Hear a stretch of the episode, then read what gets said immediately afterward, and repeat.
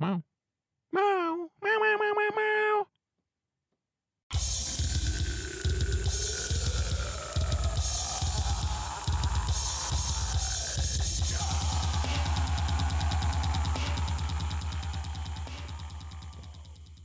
Hello! Hello. Tervetuloa populaarimusiikkipodcast PS Tykitellään pariin. Tämä on ajankohtainen, analyyttinen ja anaalinen podinkästi ja minä olen Oskari Onninen ja minun seurassani on... Niko Vartiainen. Mitäs Niko Vartiainen, podinkästin päivystävä juridinen asiantuntija on viime aikoina seurannut ja pohtinut? No Swedish House Mafian veronkiertohommelithan ne on mielessä Pandoran tapi- tapauksen tai Pandoran papereiden seurauksena, mutta ei siitä sen enempää. Oletko äh, poistanut Swedish House Mafian kappaleet Spotify-soittolistoilta tai kenties piilottanut koko artistin Spotifysta nyt? En missään nimessä. Sehän on vain lain sallimaa verosuunnittelua. Muualla on vika kuin itse yhtyessä. Öm, mutta tekijänoikeusasioita voi olla ehkä sellaisia, jotka ovat olleet pitkään jo kuplineet ää, pinnan alla tai ihan julkisessa keskustelussakin ja, ja joka on varsinkin ehkä tänä vuonna ollut voimakkaasti keskustelussa erityisesti sen seurauksena, kuinka ää, yhden maailman suurimmista albumeista tänä vuonna julkaissut Olivia Rodrigo on levyn julkaisun jälkeen tipoitellut sitten eri tahoille kredittejä biiseihinsä ää, levyn julkaisun jälkeen. Ää, ensinnä tuota, tiputeltiin ää, krediitit Jack Antonoffille ja Taylor Swiftille, ää, koska, koska yksi biisi Sour-levyllä oli hyvin vahvasti ää, Folklore-albumin viboja tavoitteleva ja, ja sitten erityisesti toi meemiaktivistien ja, ja, ja Paramore-fanien ja ja ties sun kenenkä äläkän nostamisen seurauksena ää, Good for You-kappaleen kreditteihin sitten lisättiin myös Paramore, koska riittävän iso kasa meemejä tehtiin siitä, että, että ne kuulostaa ihan samalta ja on, on samat vibesit ja näin edespäin. Ja tuota... Niin, ja tässä samassa sivussa myös kävi se, että kun Good for You-kappaleeseen laitettiin Haley Williamsin ja sitten sen Paramore-jäbän, jonka nimeä harva muistaa, krediitti, niin samalla Olivia Rodrigo luopui valtavasta määrästä miljoonista ja miljoonista dollareista ymmärtääkseni jo maksettuja, mutta vähintään tulevia tekijänoikeustuloja, koska Good for You on valtava hitti ja tekijänoikeudet ovat varsinkin tuolla suuressa maailmassa ne, joilla rahnua tehdään. Tästä aihepiiristä on erinomainen, äh, muutenkin yleensä tai lähes aina erinomaisen Switch on Pop podcastin jakso olemassa tuossa äh, viikon, viikon parin takaa, jossa mm, ääninäytteiden kanssa käydään läpi koko tekijänoikeus, äh, ja, ja, ja oikeustapauksien kehittymisen historiaa viimeisen, varsinkin viimeisen kymmenen vuoden ajalta. Ja, ja tietenkin toi iso rajanvetotapaus on ollut äh, Blur, Blurred Lines case, eli, eli Robin Ticken ja T.I.n ja Farrellin biisi mm, tuomittiin äh, sitten Marvin Gaye matkimisesta. tuomioistuimessa Marvin Gayn matkimisesta, joka on sitten avannut tietynlaiset tulvaportit siitä, miten, miten näitä ää, keissejä voidaan nostaa ja nostetaankin, ja artistit ovat mm, peloissaan ja, ja koittavat varmistaa selustansa, varsinkin sitten, jos kappaleesta tulee iso hitti, niin, niin tuota, lisätä sinne krediittejä, jotta ei sitten päädytä oikeuteen ja kenties maallikkotuomarit sitten tällaisessa Yhdysvaltain kaltaisessa common law-järjestelmässä ja, ja totta kai niin kuin eri osavaltiossa vielä vähän erilaiset niin kuin, järjestelmät myös, niin tuota, voisivat sitten tuomita artistin tai uuden kappaleen tehneen artistin kannalta ikävästi tämän tapauksen.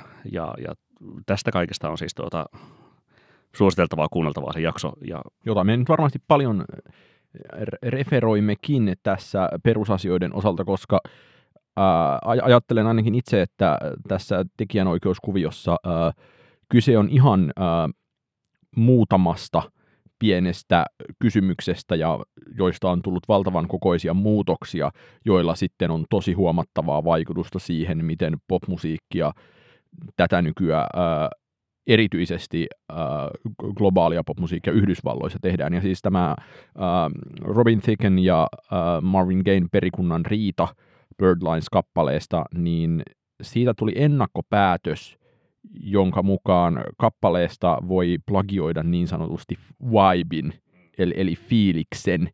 Ja se on ollut, äh, että ennen sitä tämmöinen näitä plagiointikeissejä on käyty, äh, on tutkittu nuottia ja melodiaa, että onko se sama vai eikö se ole, mutta Blurred Linesin jälkeen mu- muutos olikin, että nyt, nyt fiilis on liian samanlainen. Ja sitten jos kuunnellaan vaikka näitä Olivia Rodrigon Good For You ja Paramoren Misery Businessia, niin niissä on suunnilleen samat soinnut, mutta samanlaista, e, tosi erilaiset kitarasoundit ja vähän mun mielestä tosi erilainen fiiliskin, mutta siinä selkeästi Rodrigo ei sitten halunnut riskeerata tässä. Nimenomaan, nimenomaan se, että miksi tässä sitten jo vähän jo kepeänkin oloisesti näitä sovitteluita tehdään, on nimenomaan se, että ei haluta ja, ja levyyhtiö ei halua lähteä sitten riskeeraamaan sitä, että, että joudutaan sitten vuosikausia kestävään epävarmuuteen tai, tai sitten varsinkin tiety, tietynlaiseksi niin kuin uudeksi ennakkotapaukseksi ää, Tikken seuraan siitä niin kuin vibin äm, rekisteröimisen mahdollisuudesta niin sanotusti.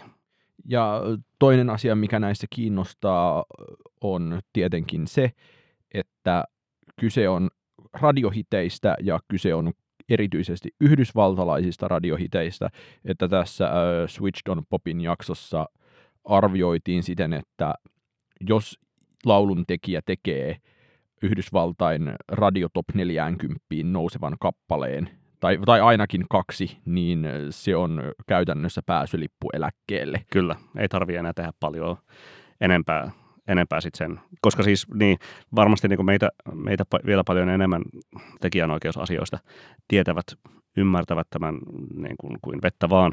Pyrimme selittämään sekä itsellemme että myös meitä maallikollimme ihmisille – sen, että Me, meikä maallikot selittämässä teikä tavallisille. että miten, miten sitten tämä ähm, järjestelmä siitä, että kuka saa esityksistä ja mitä kautta saa tuota, royaltit itselleen ja toisaalta kuka saa sitten tuota, laulun kirjoittajana tai, tai mistä, mistä sitten laulun kirjoittajat puolestaan saavat. Eli on niin kuin recording royalties ja publishing royalties käytännössä. Niin, eli, eli Samas... suomeksi sanotaan laulun te- tekijän rahat ja laulun kustantajan rahat. Taylor Swift on tästä myös siitä, hyvä, siitä todella hyvä esimerkki, että äh, kun hän nauhoitti itse näitä omia vanhoja levyjään uudelleen ja teki näitä Taylor's versioneita.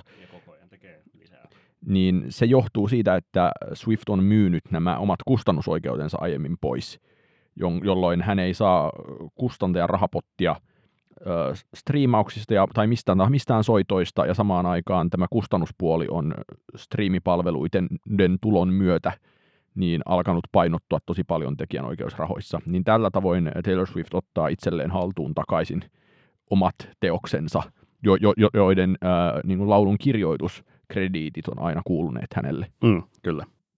Mutta mitä tästä sitten voi niin kuin päätellä isossa kuvassa? No ainakin se, että, että näitä tapauksia nähtäneen varmasti lisää ja lisää.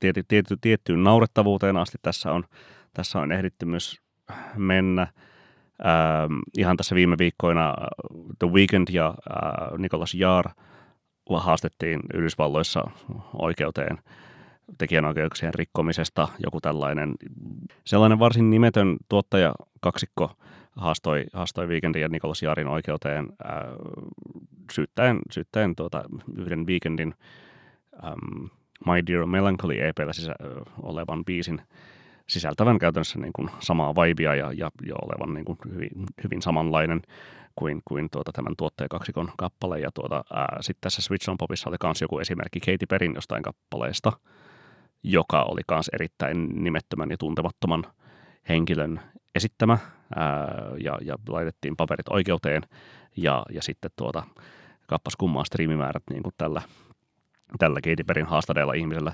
päätyivät päätyvät tietenkin sitä kasvuun. Niin ja nämä on ihan uskomattomia julkisuustempauksia, että, että tietenkin äh, veikkaan, että löytyy Wikipediasta kokonainen artikkeli äh, erinäisistä äh, Stairway to Heavenin plagiointikohuista, jotka on todellakin kohuja lainausmerkeissä, ja se, että tämä, tämän plagiointikortin heiluttaminen on ollut ilmeisen todellakin tehokas keino päästä mediaan, sa- saada päästä julkisuuteen, äh, saada jonkinlaisia kuunteluita itselleen äh, ja sitten olla, olla oman elämänsä Spencer Elden ja heiluttaa itseään tuota julkisuudessa aina tiettyyn väliajoin. Niin, niin ja se, että, äh, että kyse on kuitenkin tosi usein äh, aika yksinkertaisista sointukierroista, joihin ne plagiointiväitteet pohjaa. Ja, Var, ja sitten varsin, jotenkin... varsinkin jonkun Heavenin tapauksessa itse en osaa soittaa kitaraa, mutta varmaan jokainen kitara opettelemaan tai soittamaan opetellut on, on ryhtynyt soittamaan jossain vaiheessa aamollia ja tapailemaan sitten vähintäänkin samankaltaisia sointukulkuja kuin Stairway to Heavenin introssa. Niin se on e-molli. E-molli. Ja, ja sitten siis se, että äh, samaan aikaan... Lepuutan on... salkkuani tämän servauksen jälkeen. Ensimmäinen kerta, kun minä servaan kenetkään jollain soinnulla. Mutta äh, sitten samaan aikaan se myös, että kun ajattelee, että, että se äh, radiomusiikkibisnes on tollasta, että äh, että yksittäinen amerikkalainen radiohitti riittää suunnilleen eläköitymiseen asti, niin totta helvetissä niiden ympärillä käydään tällaista totaalista sotaa. Ja tämä myös niin kuin, äh, kertoo tosi paljon, on, ja tämä mun mielestä sit lisäksi äh, on aika tolkullinen peruste sille, että tietenkin Suomestakin lähtee kaikenlaisia lauluntekijöitä koettelemaan onneaan losiin, koska se on sellainen päävoitto, mikä siellä voisi olla tulossa parhaassa tapauksessa.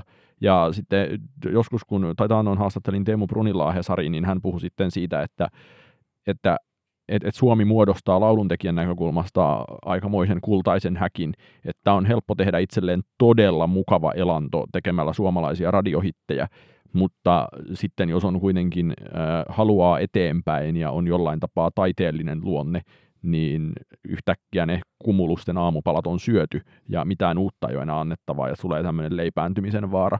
No mutta eikö toi ole niin kuin hyvä lähtökohta lähteä ottamaan riskiä on, sitten, että, että jos niin kuin vaan ää, niin sanotusti siviilielämä kestää ja niin edespäin, niin sitten tuota, sit siinä on niin taloudellista selkärankaa tai selkänojaa jo, jo ottaa sitten tuota riskejä ja lähteä koittamaan sitten sinne laulun kirjoittajamarkkinoille.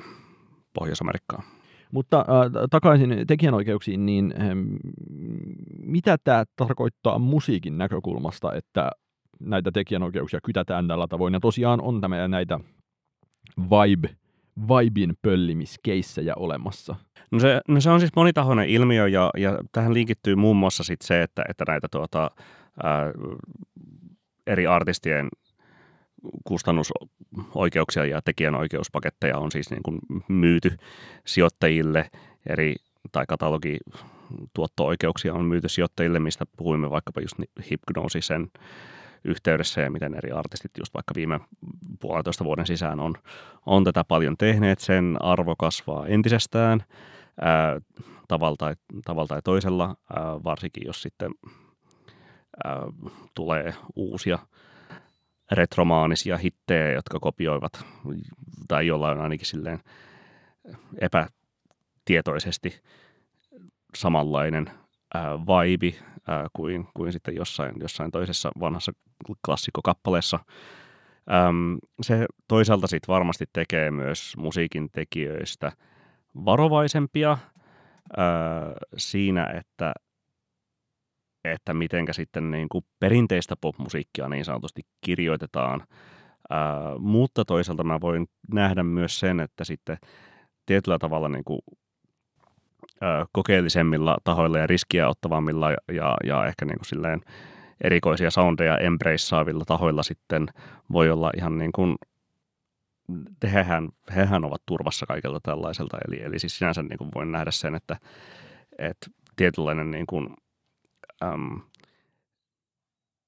haluaisin, haluaisin toivoa, että, että riskinotto tulisi kannattavammaksi tämän epävarman ää, oikeustilan seurauksena. Miksi se siis tulisi? Siksi, että, että, että kokeellisemmat muusikot voivat olla turvassa, kun ajattelevat, että tämä ei nyt kiinnosta ketään. Ei, vaan, vaan se, että tämä ei muistuta mitään. No, tarkoitan siis sitä, että, että jos se niin kuin soundi, vaikka se on niin kuin popmusiikkia ää, ja pop, pop tässä niin kuin on nimenomaisesti kyse, ää, niin jos se soundi ei kuitenkaan muistuta mitään ennalta määrättyä, niin tuota, niin sit siinä on niin kuin vähemmän todennäköisyyttä, että se sitten niin kuin aiheuttaa mihinkään tälla, tällaisiin niin kuin riitoihin tai lainsäädännöllisiin ongelmiin, että sitten jos lähdet tekemään jotain silleen Motown-henkistä biisiä tai, tai näin edespäin, niin, tuota, ihan saman tapaan kuin Pharrell ja Robin Tikke oli tekemässä sitä tuota Blurred Linesia, että, että niin kuin tietynlainen komppia, ää, tietynlainen tuota, kosketin soitin soundia ja, ja tiettyjä sointuja, niin, niin sitten tuota, ää, on ri, suurempi riski siihen, että se sitten kuulostaa joltain, joltain vanhasta katalogista revityltä kappaleelta. Ihan siis silleen samaan tapaan kuin tuota, ää, mä en muista, oliko se niin kuin chileläinen vai argentilainen radiokanava, joka nosti esiin joskus vuonna 2015 ihan vitsillä sen, että Teiminpalan ää, tuota, tuota, ää, Feels Like We Only Go Backwards kuulostaa joltain tuota 70-luvun ää, niin kuin argentinalaiselta tai chileläiseltä niin kuin tuota, iskelmäbiisiltä. Ja joo, niissähän oli samat, samat tuota, niin kuin, so, niin kuin soinnut ja näin edespäin. Ää, ja tuota, tuota, Kevin Parker twiittasi siitä, että this has got to be a joke, right? Ja, ja siis niin kuin, joo, vitsillähän se, ne oli niin kuin, se radiokanava nostanutkin se esiin ja ei siitä ole mitään niin kuin, tullutkaan sen jälkeen. Mutta että kaiken maailman esimerkkeistä perustuen. Ihan saman tapaan kuin äh, Jamie XXn remiksi Jill Scott Heronin I'll Take Care of Yousta kuulostaa äh, kitaramelodialtaan samalta kuin J. Karjalaisen äh, Ville ja Lupinean laulumelodia kuulostaa, mutta äh, ja siis sattumia on varmasti niin kuin maailman sivu, äh, mutta sitten, että jos niin kuin, äh, oikeuskäytäntö muuttuu Yhdysvalloissa vielä, vielä epävarmemmaksi, ja nyt tietenkin puhutaan Yhdysvalloista, ei puhuta Suomesta, vaan puhutaan, puhutaan Yhdysvalloista, niin, niin kukaan ei halua joutua sitten tällaiseksi ennakkotapaukseksi, ää, vaan, vaan joko, joko sitten niin pyrkii välttelemään, ää, välttelemään virheitä, tai sitten jos on liikaa likeisyyttä niissä biiseissä, niin sitten sovittelemaan mahdollisimman pian tai jopa etukäteen, niin kuin vaikka Taylor Swift teki um, Right Said Fredin uh, I'm Too Sexin kohdalla, kun julkaisi Look What You Made Me Do kappale. Niin ja siis no ensinnäkin tuo Look, What You Made, Me Do on hauskaa se, että sehän on, uh, tai ikään kuin että tässä mielessä uh, tekijänoikeudet tulivat tappamaan postmodernismia, että että kun kyse myös tilanteessa, joissa kyse ei ole minkäänlaisesta plagioinnista, vaan kyse on todella ää, tietoisesta viittaamisesta ja interpolaatiosta, kuten sanotaan, niin tämmöisiäkin keissejä on päädytty sovittelemaan, koska no, pyörii niin hirveän isoja rahoja, mutta sitten samaan aikaan toisinpäin, niin ää, koska tiedetään, että miten ehkä, ehkä tavallaan vähän sattumanvaraisiakin, kiitos vaan tämä Yhdysvaltain maallikkotuomioistuinjärjestelmä, mutta myös niin kuin, ö, pitkään kestäviä ja kalliita nämä projektit on, niin samaan aikaan voi ajatella niin päin, että ö, e, että niiden ö, taloudellisten insentiivien lähteä riitauttamaan asioita täytyy olla todella, todella huomattavia, mikä käytännössä tarkoittaa sitä, että... Ö, Sen pitää olla radiohitti. Niin, ja sen pitää olla radiohitti Yhdysvalloissa, että tuskinpa nyt ketään ää, kiinnostaa yhtään se, että miten paljon Vesalan biisi kuulostaa Lordelta. Ja Evelinäkin on turvassa Camilla niin. Cabellon juristeilta. Not legal advice, mutta kuitenkin sanoisin.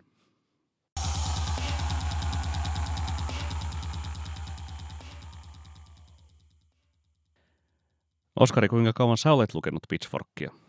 Ai, ai, taas kun me mennään tähän, ää, lukion aulan tietokoneilla minä sitä aloin lukea. 2006, ää, 7. En, ensimmäisen levy, jonka mä olen sieltä löytänyt, on varmaan ollut ää, ää, TV on the Radio, Return to the Cookie Mountain. Eli onko se tullut 2006 6. heinäkuussa? Levy julkaistiin. Mutta, M- miksi pidit siitä silloin?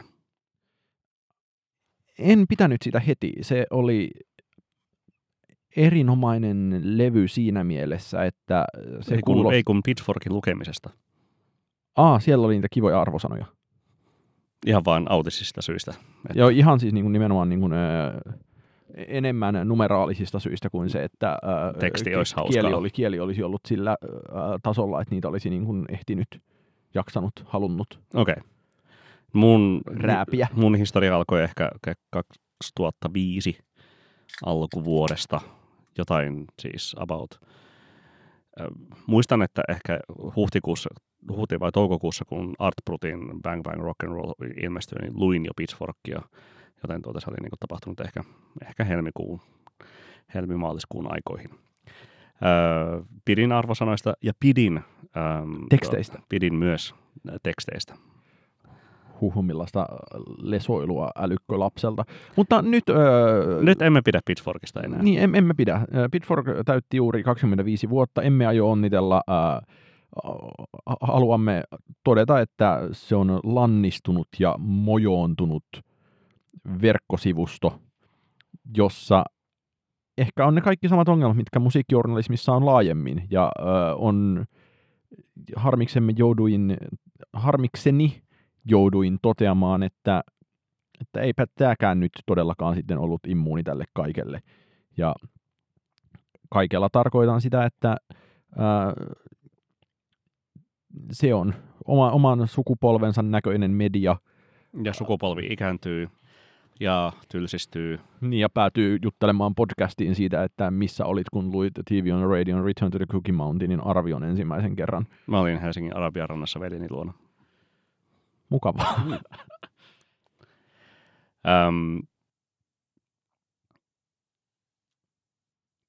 syynä tähän vuorotukseen on ehkä niin kuin tietenkin jo pitkään jatkunut kehitys, jota olemme tämän podcastin historiassa jo äh, riittämiin puhuneet, mutta, äh, mutta erityisesti tämä tuoreen 25-vuotisjuhlapaketti, jossa tuota, on muun muassa äh, kanonin muodostamista 200 Pitchforkin historiaan äh, väitetysti eniten vaikuttaneen artistin äh, listaamisen tavoin ja, ja toisaalta sitten vanhojen arvosanojen korjaamisen tavoin ja, ja muuta tällaista tuota, enemmän siis niin kuin sellaiset niin sanotusti bileet kansallisarkistossa kuin sitten jossain niin kuin tuota, bileet u- uutta musiikkia lu- luotaavassa mediassa. Siis bileet DC++.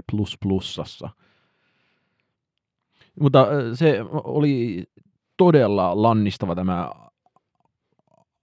tärkeimpien artistien paketti kahdesta syystä, joista ensimmäinen oli itse jopa kolmesta syystä, joista ensimmäinen oli se, että tietenkään mitään ei enää laiteta paremmuusjärjestykseen. Että jos me muutama vuosi sitten täällä kirosimme sitä, miten ö, Resident Advisor pilasi vuosi, vuoden loppulistansa ja loppu, loppujen lopuksi kritiikkinsäkin sillä, että ö, ei laitettu enää arvosanoja, koska arvosanat tuli sortavia, niin Ja, ja toisaalta sitten ei laiteta enää vuosilistojen järjestykseen, koska, koska nekin tuota asettavat ihmisiä ja artisteja hyvin eri, eriarvoisiksi. niin tämähän tästä listapläjäyksestä välittyi. Toinen asia, mikä tästä välittyi, oli se, että oliko listalta, puuttuiko listalta yksikään artisti, joka olisi sinne kuulunut ja jonka ää, puuttuminen ei jotenkin tunnu minkäänlaiselta yllätykseltä. No Ariel Pink ja Swans varmasti niin kuin erityisesti jo viime vuonna läpikäytyjen tuota, Niin, Ähm. pot, pot, niin, känselöintien ja potentiaalisten känselöintien anteeksi kaksi vuotta sitten läpikäytyjen. Joo, kuitenkin. vuoksi. Ja äh, sitten kolmanneksi se, että no ensinnäkin tuo lista oli jotenkin laaja, että kaikki mahtuu mukaan. Ja äh, kolmanneksi se, että kyllähän siinä nyt saavutettiin sellainen äh, mojo kautta soundilehtimäinen Oma, ää, oma kaanon. niin o- omaan ää, kaanoniinsa rakastuminen. Ja se, että ää, siinä vaiheessa, kun ää, musiikkimediasta tulee vanha, niin siitä tulee jonkinlainen Ouroboros, joka voi loputtomasti vaan syödä omaa häntäänsä. Mm. Niin, siis niin kuin verrokkina vaikka joku All Music, joka on niin kuin aina ollut rehellinen siitä, että hän, he ovat arkisto ää, sille, että, että pyrki, ei pyrikään, tai totta kai pyrkii siis niin kuin luotaamaan myös sitä niin kuin uutta musiikkia, mutta toisaalta sitten ää, käytännössä ihan vain niin kirja, kirjasto- tai arkistomaisesti, että okei, tässä uusi levy, käymme sen läpi ja sitten vaan sinne hyllyyn ja laitetaan sille ensin kolme tähteä tuota, tuota, ja sitten, hmm, no nytpä tämä onkin tuota kulttuurisesti nostunut painoarvoa, joten no- nostamme sen neljä ja puoleen tähteen.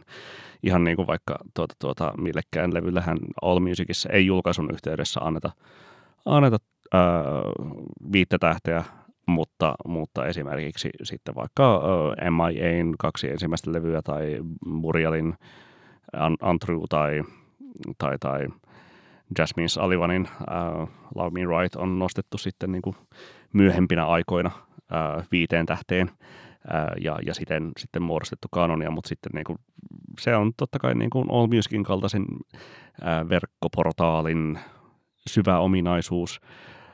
Kyse on enemmän nyt tässä sitten siitä Pitchforkin niin sanotusti ja, ja ehkä niin kuin minkä tahansa muunkin niin kuin musalehden historiassaan läpikäymästä vaiheesta, Mojon tai Rolling Stonein tai näin edespäin. Juuri tämä kanoninsa rakastuminen ja ehkä niin kuin tietynlaiseksi niin kuin tietyn linssin läpi muodostetun arkiston ää, vangiksi jäämiseen. Eli, eli täl, niin sanotusti tällainen all music kääntyminen.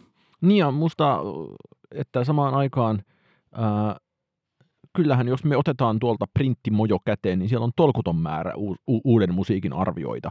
Sama juttu otetaan printtisoundi käteen, siellä on tolkuton määrä uuden musiikin arvioita. Ja äh, kyllähän äh, Pitchforkillakin se päivittäinen arvio on edelleen todella äh, vahva brändi ja varsin suosittu tuote, ainakin mitä äh, päätoimittaja kirjoitti juhlapaketin oheistekstissään. Mutta siitä on tullut samanlainen, että, äh, että nyt kun julkaistiin aiemmin toi äh, Reviews Explorer, jolla pystyy etsimään jonkin vanhan suosikkilevynsä ja etsimään sitten arvosanojen pohjalta samankaltaista musiikkia, niin musiikkimedia on tässä mielessä nyt Pitchfork ehkä viimeisenä niin todellakin muuttunut vain jonkinlaiseksi kuratointityökaluksi. Ja se on tietenkin täysin looginen muutos siinä mielessä, että ää, että, että ne ajat, jolloin ö, oli NM ja Punavuoren NM, eli rumba, jotka määrittelivät, että mikä nyt on uutta ja tärkeää, niin ei ne koskaan palaa, mutta mä ajattelen, että... Siis kuratointityökalujahan ne on olleet aina, mutta kyse on siitä, niin. että kuratoiko ne niin uutta tai parhaillaan tapahtuvaa vai vanhaa ja, ja uudelleen kontekstoi sitten sitä siihen, mikä kulloinkin on sitten ajan hengen mukaista.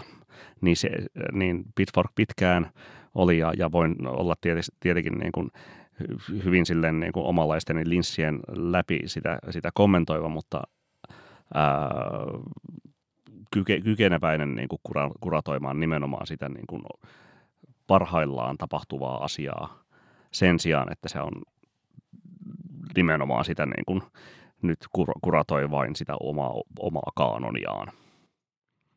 Niin, ja se, että voisi ajatella, että jossain olisi ää, niin sanottu seuraava sukupolvi tulossa, mutta kyllä musta tuntuu todella voimakkaasti siltä, että, että se seuraava sukupolvi ei tule tällaisessa mittakaavassa tapahtumaan missään kirjallisessa muodossa. Niin, siis ju, juuri tätä mä mietin kanssa, että, että se on niin kuin jonkinlainen toinen muoto äh, Gutenbergin galaksin ulkopuolella, tervehdys vaan Janne Kalleen Kallelalle, niin tuota, ähm, vaan että, että onko se nyt sitten jonkinlainen Antoni Fantaanomainen tai sitten jotain muuta, äh, mitä nyt nuoriso haluaa. Niin ja sitten tietysti tämä sama asia ei, pätee tietenkin tosi paljon ö, laajemminkin kaikkeen ö, medialogiikkaan tai median sisällä me, median logiikkaan, mutta median sisällä vielä erityisesti äh, kaikenlaiseen äh, taidekritiikin logiikkaan, jo, jonka ajattelen, että monessa mielessä äh, mediassa on alettu löytää kaikenlaisia uusia liiketoiminnamalleja sen suhteen, että miten äh, lehdet esimerkiksi pyörivät sittenkin internetissä, mutta ei taidekritiikissä ole löydetty sitä lainkaan, vaan taidekritiikki niin kuin elää edelleen jossain niin kuin syvällä omassa 90-lukulaisessa ö, navassaan. Ja, Isoin ongelma siinä siis kuitenkin on se, että, että ihmisten silmäparit on helpompi saada sen jonkun vanhan tutun ääreen kuin sitten saamaan jonkin uuden asian ääreen, minkä nyt näemme nyt ihan mm. vaikka, vaikka elokuvien katsotuimpia nä- listoja selaamalla tai, tai, tai tuota, miten, miten Marvel julkaisee tai Disney julkaisee niin kuin, remakeja siitä sun siitä tai sarjakuvista tai näin edespäin, niin tuota, tuota, ähm, esimerkkejä on, on maailmalla ihan valtavasti, ja jos on kiinnostunut uudesta, äh, uudesta kulttuurista, uudesta taiteesta, uudesta musiikista tai uudesta elokuvasta, niin, niin sellaisellehan silmäpareja on paljon vähemmän ennen kuin ne sitten tavalla tai toisella pitkän hännän myötä kanonisoituvat, ja sitten niille, niin kuin, niitä käsitteleville artikkeleille voikin olla jo ää, silmäpareja enemmän. Varmasti tuota, tuota, ää, jopa t- tänä vuonna julkaistavan, niin kuin, tai no jos, jos puhutaan vaikka Olivia, Olivia Rodrigosta, niin tuota, voisin väittää, että, että tänä vuonna häntä, hänen, artik- hänen albumiaan käsittelevä artikkeli ei ole kovin luettu Helsingin Sanomissa, mutta 20 vuoden päästä tietenkin niin, ja, on. ja jonkun Billie Eilishin kanssa se on ollut täysin sama juttu, että aika kauan ää, saattoi mennä eteenpäin siitä, että Eilishin debyyttilevy ilmestyi ennen kuin ollaan päästiin tilanteeseen, jossa ää, Eilishin nimi on uskallettu laittaa Suomessa otsikkoon. otsikkoon. Ja e, että no, tällaisessa on sille on niin kuin, sitä vastaan on äh, turha kitistä, sen voi hyväksyä, koska me olemme suuri äh, liiketoimintalogiikkojen muutokset hyväksyvä äh, podinkästi, äh, mutta tapahtuuko tämä Pitchforkille tämä asia niin kuin vahingossa meidän huomaamatta vai on, onko tämä oikeastaan, äh, petyttiinkö me tähän nyt jotenkin jälkikäteen? Koska mä ajattelen, että tämä, tämä paketti on ollut täysin tulossa. Tässä on ollut niin kuin, ää, tämä, että ollaan tietyn ajan ää, tuote ja sitten siihen liitetään, että tämä, että ollaan tietyn ajan tuote ja sitten vielä ää, ajanmukaistetaan sitä kuraator, kuraatiota siitä tietystä ajasta, niin tämähän on tapahtunut tosi selkeästi vuosien saatossa, että ajatellaan, että tuli tämä ö, uusi logaani, The most trusted voice in music. Niin, ja ää, sitten on alettu täyttää näitä puuttuvia aukkoja arvioimattomista levyistä. Sitten ää, jotenkin tosi kuvaavaa oli sekin, että ää, että, että, että, että ensin ää, ikään kuin Fiona Applelle annettiin kaikki mennyt ää, ei kiin, epäkiinnostus ja jopa pilkka anteeksi antamalla tämä kymppi äh, Fetch the Bolt Guttersille, ja nyt äh, tässä uuden 25-vuotisjuhlan yhteydessä oli juttu, jossa päivitettiin näitä arvosanoja, mm. ja äh, ikään kuin annettiin vaikkapa äh, Rilo Kyleen äh, ei hirveän hyvälle debyyttilevylle paljon aiempaa parempi arvosana, Uh, samoin PJ Harveyta nostettiin, Daft Punkia nostettiin ja sitten jotain... Uh... Daft, Daft Punkin tuota, uh, Discoverin nosto 10 oli tietenkin selvää, mm. koska se oli uh, 2000 luvun ensimmäisen vuosikymmenen top-albumien koko vuosikymmenen top-albumien listalla siellä kolme, mutta sitten tuota, toisaalta sitten jotain sellaisia niin kuin yllättävämpiäkin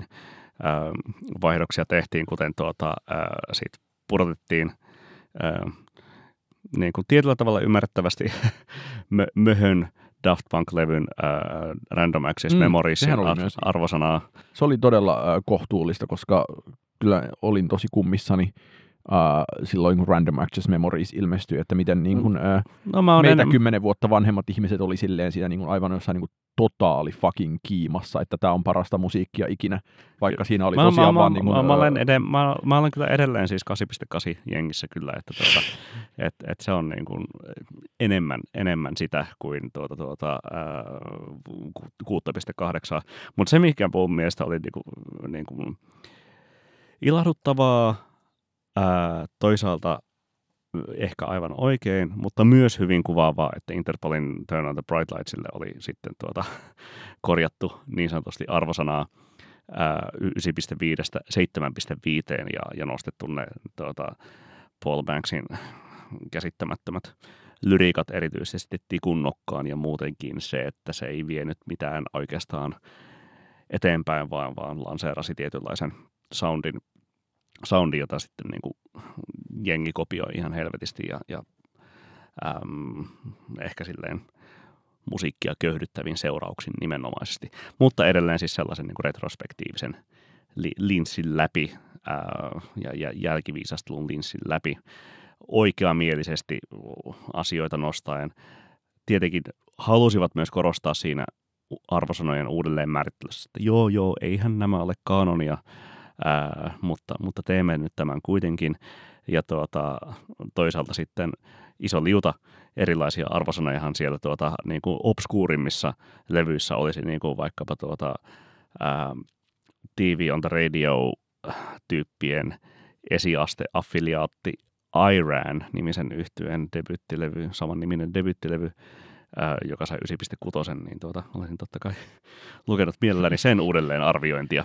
Niin ei vaan mun mielestä tässä, äh, mikä on musiikkimedian lopputuote tässä maailmanajassa, niin se on esittää se oma, oman aikansa kaanon äh, mahdollisimman kokonaisena ja äh, virheettömänä ja tarjota siihen kaanoniin jonkinlaisia päivityksiä aina silloin tällöin. Että The Rolling Stone nyt, äh, itse asiassa pelkkä Rolling Stone, siinä ei ole The määräistä artikkelia, terveisiä vaan Antti Isokankaalle, joka tästä mielellään muistuttaa, niin Rolling Stone-listassa nyt kaikkien aikojen biisit uudelleen, ja no se oli tosi Rolling Stonein näköinen lista, jossa nyt oli kuitenkin sitten freesattu, että lista ei ole niin valkoinen ja niin miehinen, ja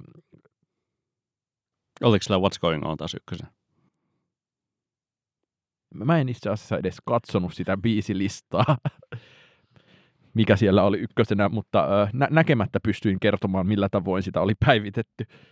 Ähm, mutta se, että, että musiikkimedioista on tullut näitä, että ne että, että, että, että, tai että tällaisia musiikkimedioista on tullut, että joo, että siinä sivussa voidaan sitten julkaista jotain niin kuin uusien levyjen arvioita ja vastaavia, mutta, mutta kyllä se päätehtävä on se, että pyyhitään vähän pölyjä siitä omasta museosta ja ö, vaihdetaan ö, museossa esineiden järjestystä vitriinissä muutaman vuoden välein.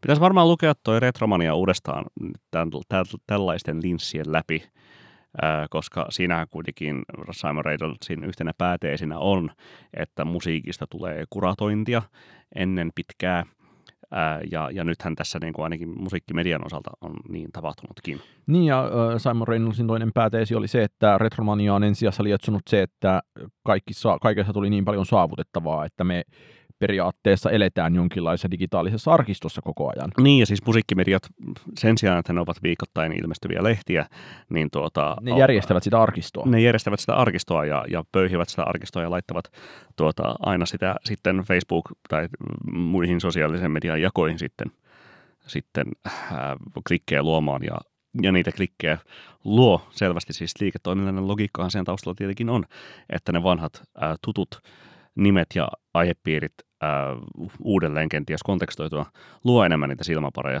kuin uuden vieraan nimen ää, postaaminen Facebookiin. Niin, kyllähän tämä sama asia liittyy sitten vaikka siihen, että ää, mä oon viime aikoina tosi paljon miettinyt sitä, että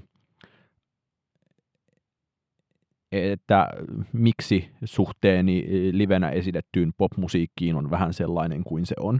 Ja tosi iso asia siinä on se, että, soi, että keikoilla soitetaan aika harvoin uusia biisejä. Ja se, että fantisoin nykyään ajatuksesta, että ää, Animal Pääsisit Animal Collectiven niin, keikalle. Että pääsis Animal Collectiven keikalle, jossa soitettaisiin suuri osa ennen kuulematonta, ennen kuulematonta musiikkia. Samassa syystä ää, toissa vuoden Primaverasta, jopa helvetti, kahden ja puolen vuoden takaisesta ää, No toissa vuoden edelleen. Niin, niin kyllä. Primaverasta kyllä se, mikä sieltä jäi parhaiten käteen ja päähän oli tota Big Thiefin keikki, jossa ne soitti kanssa todella suuren määrän uusia biisejä, jotka sitten sai kuulla levytettyä joskus puolitoista vuotta myöhemmin. Ja se, että, että kun ilmeisesti popmusiikissa ja nimenomaan siinä vaiheessa, kun popmusiikista on tullut tämmöinen elinkeino ja busimentti, niin siinä joudutaan menemään niin paljon sen yleisön toiveen mukaan, että sitten, sitten mieluummin soitetaan niin kuin vaikka vanha levy kokonaan, kun soitettaisiin uusi levy liian aikaisin kokonaan. Mm. Ja se mun mielestä vie todella paljon sitä kiinnostavuutta ja jännittävyyttä ja oikeastaan ää, sy- tai syytä keskittyä sitten myös ehkä aiheuttaa sitä, että jos kun tuntee niitä biisejä etukäteen, niin ää, tulee, tulee keskityttyä niin puutteisiin. Voi, ja, ja voi mennä toiselta vaan autopilotilla. Niin, ja, se, että mut kuuntelijana niin kun, ää, tuttu materiaali paljastaa tosi paljon herkemmin ää, kaikki niin kun, esteettiset puutteet ja muun paskan. Mm, niin, mutta, mutta, mutta sä oot vähemmistössä tässä. Ja... No, minä olen kyllä nyt niin kuin, katkeroituvassa vähemmistössä tässä. Ehkä sun pitäisi aseistaa tämä vähemmistösi. Ei, ei mä ratkaisin tämän. Mä olin katsomassa äh, Helsingin kaupungin orkesteria, jossa... Äh, siis op- oopperaklassikkoja. Äh, Bruckneria ja Saariahoa. Niin. Ei, ei operaa. Aha, Sin- okay. Sinfoniaa ja okay. äh, nykytaidemusiikkia. Mä luulen, että sä katsomassa Wagneria. En, mutta mulle tuli, tuli sellainen olo, että niin kuin Wagner olisi itse asiassa ehkä tosi paljon mun juttu, koska noi Bruckner ja Mahler pärisee siinä määrin. Hmm. No, kun tässä, tässä kuussa äänestämme vuoden 2001 parhaita levyjä, niin siellähän on muun muassa Kaija Saariahon Unien kieliopista-levytys sinulle sitten tarjolla. Kiitos. No kaikki ei ole aivan kuitenkaan äh, niin, kuin, niin huonosti kuin, kuin kenties tässä nyt kulttuuripessimistisessä podinkästissä me väitämme. Ainakin äh, se on positiivista, että, että on tuntunut siltä, että viime viikkoina on tietynlaiset padot auenneet myös, myös uuden musiikin julkaisemisen saralla ja, ja on tullut on tullut biisiä jos toistakin sitten eri, eri artisteilta. Ää, Mitskiltä tullut ähm, Phoebe Bridgesiltä, ää, Let's It Grandmaalta ja, ja tuota, jopa Convergeltä ja niin edespäin, niin tuota, kiertueita myös julkaistu, ilmoitettu, niin tuota, kai tässä nyt sitten niin kuin pikkuhiljaa jo parempaa kohti mennään. Isompana tietenkin se pitkään odoteltu Adele, joka taitaa olla jo 30 hetkinen neljä-vuotias tai ainakin 33-vuotias, ää, joka julkaisee sitten loppuvuodesta 30 nimisen albumin, eli, eli silleen jokseenkin myöhässä kirjoitusajankohtaan verrattuna, mutta so nottist. Öö, tämä pitkä intro siis johtaa suosituksiin. Ää, ja äm, itse voisin suositella... Uutta musiikkia. Tuleeko uutta musiikkia? Joo, kyllä mä, su- kyllä mä suosittelen uutta musiikkia. Mä suosittelen Aa, tuota... Ajankohtaisuuslupaus on täytetty. Kyllä. Ää, tosin kahdelta artistilta, jota olemme kyllä tässä, tai ainakin itse olen suositellut historian saatossa jo aiemminkin.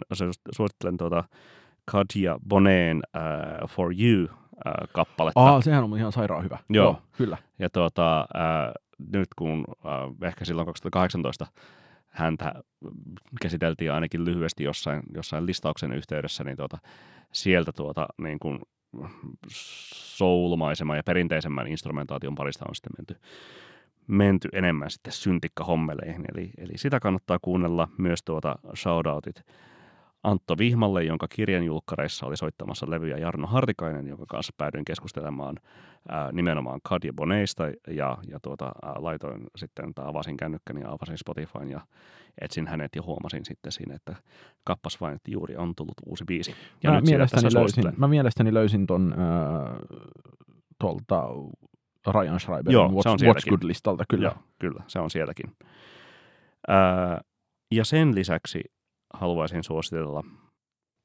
No, ehkä henkisesti vähemmän tuoretta ja, ja enemmän tuota henkisesti siellä 2000-luvun ensimmäisen vuosikymmenen puolella, mutta silti ainakin fyysisesti tuoretta julkaisua. Eli, eli äh, Alexis Taylorin eli Hot Chipin äh, laulajan tuoreen tuota, äh, soololevyn äh, Silencein äh, avaavaa biisiä Dying in Heaven, joka on oikein, oikein tuota, ihanaa, äh, kaunista musiikkia. Vielä en ole niin kuin, äh, ehtinyt sulatella sitä koko levyä äh, hurjasti, mutta, mutta oikein sellaista niin kuin, tuota, ähm, talk talkia, Mark Hollisia, mutta, mutta niin kuin, äh, riitasoinut pois ja, ja enemmän sitten niin kuin vaan sellaista niin kuin hyvin, hyvin pienimuotoista musiikkia sisältävää julkaisua ja, ja se, sitä avausraitaa Dying in kyllä suosittelen oikein kovasti mä voisin suositella äh, hidasta ja nopeaa uutta musiikkia. Äh, hidas uusi musiikki on äh, muistaakseni brittiläinen jatsmuusikko Nala Sinefro, jolta ilmestyi Space 1.8-niminen levy, jossa – on löydetty jatsin parhaat puolet, eli soitetaan lähinnä modulaarisyntikkaa. Se on oikein ihanaa musaa ja, kyllä. Äh, mulla oli keväällä aika paljon kaikenlaisia äh, ongelmia sen äh, tosi paljon kehutun Floating Pointsin ja Pharaoh Sandersin levyn kanssa, joka äh, kuulosti pikemmin joltain semmoiselta niin kuin, lääkeyliannostukselta Artekin sohvalla. Ja, mutta tästä niin kuin joka, joka on myös tuttua, vai? Niin, joka on tuttua. Ja, mutta tästä puuttuu semmoinen samanlainen äh, sisustusmusiikki, fiilis. Tämä ei, ei ole se aaltomaljakko, jonka saa, nyt tuleepa nyt tämmöisiä vertauksia, jonka saa y-olahjaksi ja sitten laittaa pöydälle ja on tosi pikkuporvarinen. Tämä on niin kuin rankkaa psykedeliaa, jossa, joka on kuitenkin tosi pehmeä Pehmeätä, ja miellyttävää. Joo, niin, nimenomaan. Niin tota, a- aivan todella hyvä levy, ehkä jopa vuoden paras levy tähän asti on minusta tämä Nala Cinefron Space 1.8. Ja äh, lisäksi haluaisin suositella viime aikojen merkittävintä kotimaista vienti-indie-tuotetta tai indie-vientituotetta, Nimittäin äh, hardcore-yhtye Kohti tuhoa julkaisi Väkivaltaa nimisen EPn, jolla on viisi biisiä ja seitsemisen minuuttia, joka on noteerattu laajasti ulkomaisissa medioissa stereogamia myöten, ja se on a- aivan hirvittävän hyvä kokonaisuus. Tykkään ehkä eniten... Ää, Viisi biisiä ja seitsemän minuuttia. Ää, kyllä. Tykkään ehkä eniten ää, kakkosbiisistä Häpeä. Ja joka on, olisiko se taitaa olla peräti yli kaksi minuuttia, eli, eli, eli siinä on eniten muotoa näistä ö, laulaja, ja koska mulla on aika usein ongelmia siitä ollut monien punk kanssa siitä, että soundi on paska, niin mun mielestä tämän yhtyeen, yhtyeen, yhtyeen ensin sijassa se soundi on tarpeeksi kliini, siinä on asiat tosi hyvin eroteltu ja sitten ö, solisti Helena on aivan tolkuttoman hyvä laulaja ja huutaja. Ähm, en ole kuunnellut kyseistä yhteyttä, mutta, mutta miten sitten vertaat niin kuin soundillisesti vaikka johonkin ydinperheeseen, koska siis siinäkinhän soundi on aika kuitenkin selkeä ja asia. Mun mielestä tämä on jopa niin kuin pykälää selkeämpi vielä. Okay. Ei nyt ihan mennä niin kuin Converge-tyyppiseen äh, ääniinsinööripuoleen, mutta äh, todella laadukkaan saa, laadukkaalta kuulostavaa kitaramusiikkia tämä on, mikä tietenkin sopii tosi hyvin muun muassa yhtyeen nimeen. Mitenkä kohti tuhoa tarkoittaa laadukkaalta kuulostavaa kitaramusiikkia? Sen piti olla vitsi, mutta ilmeisesti meidän ö, podcastin huumorin vibesit olivat imetty tyhjiin. Niin käy joskus. Mutta me jatkamme kahden viikon kuluttua taas iloisissa tunnelmissa seuraavien iloisten aiheiden parissa. Siihen asti kuunnelkaa uutta musiikkia, ja, mutta älkää menkö kohti tuhoa. Iloisin terveisin, PS. Tykitellään.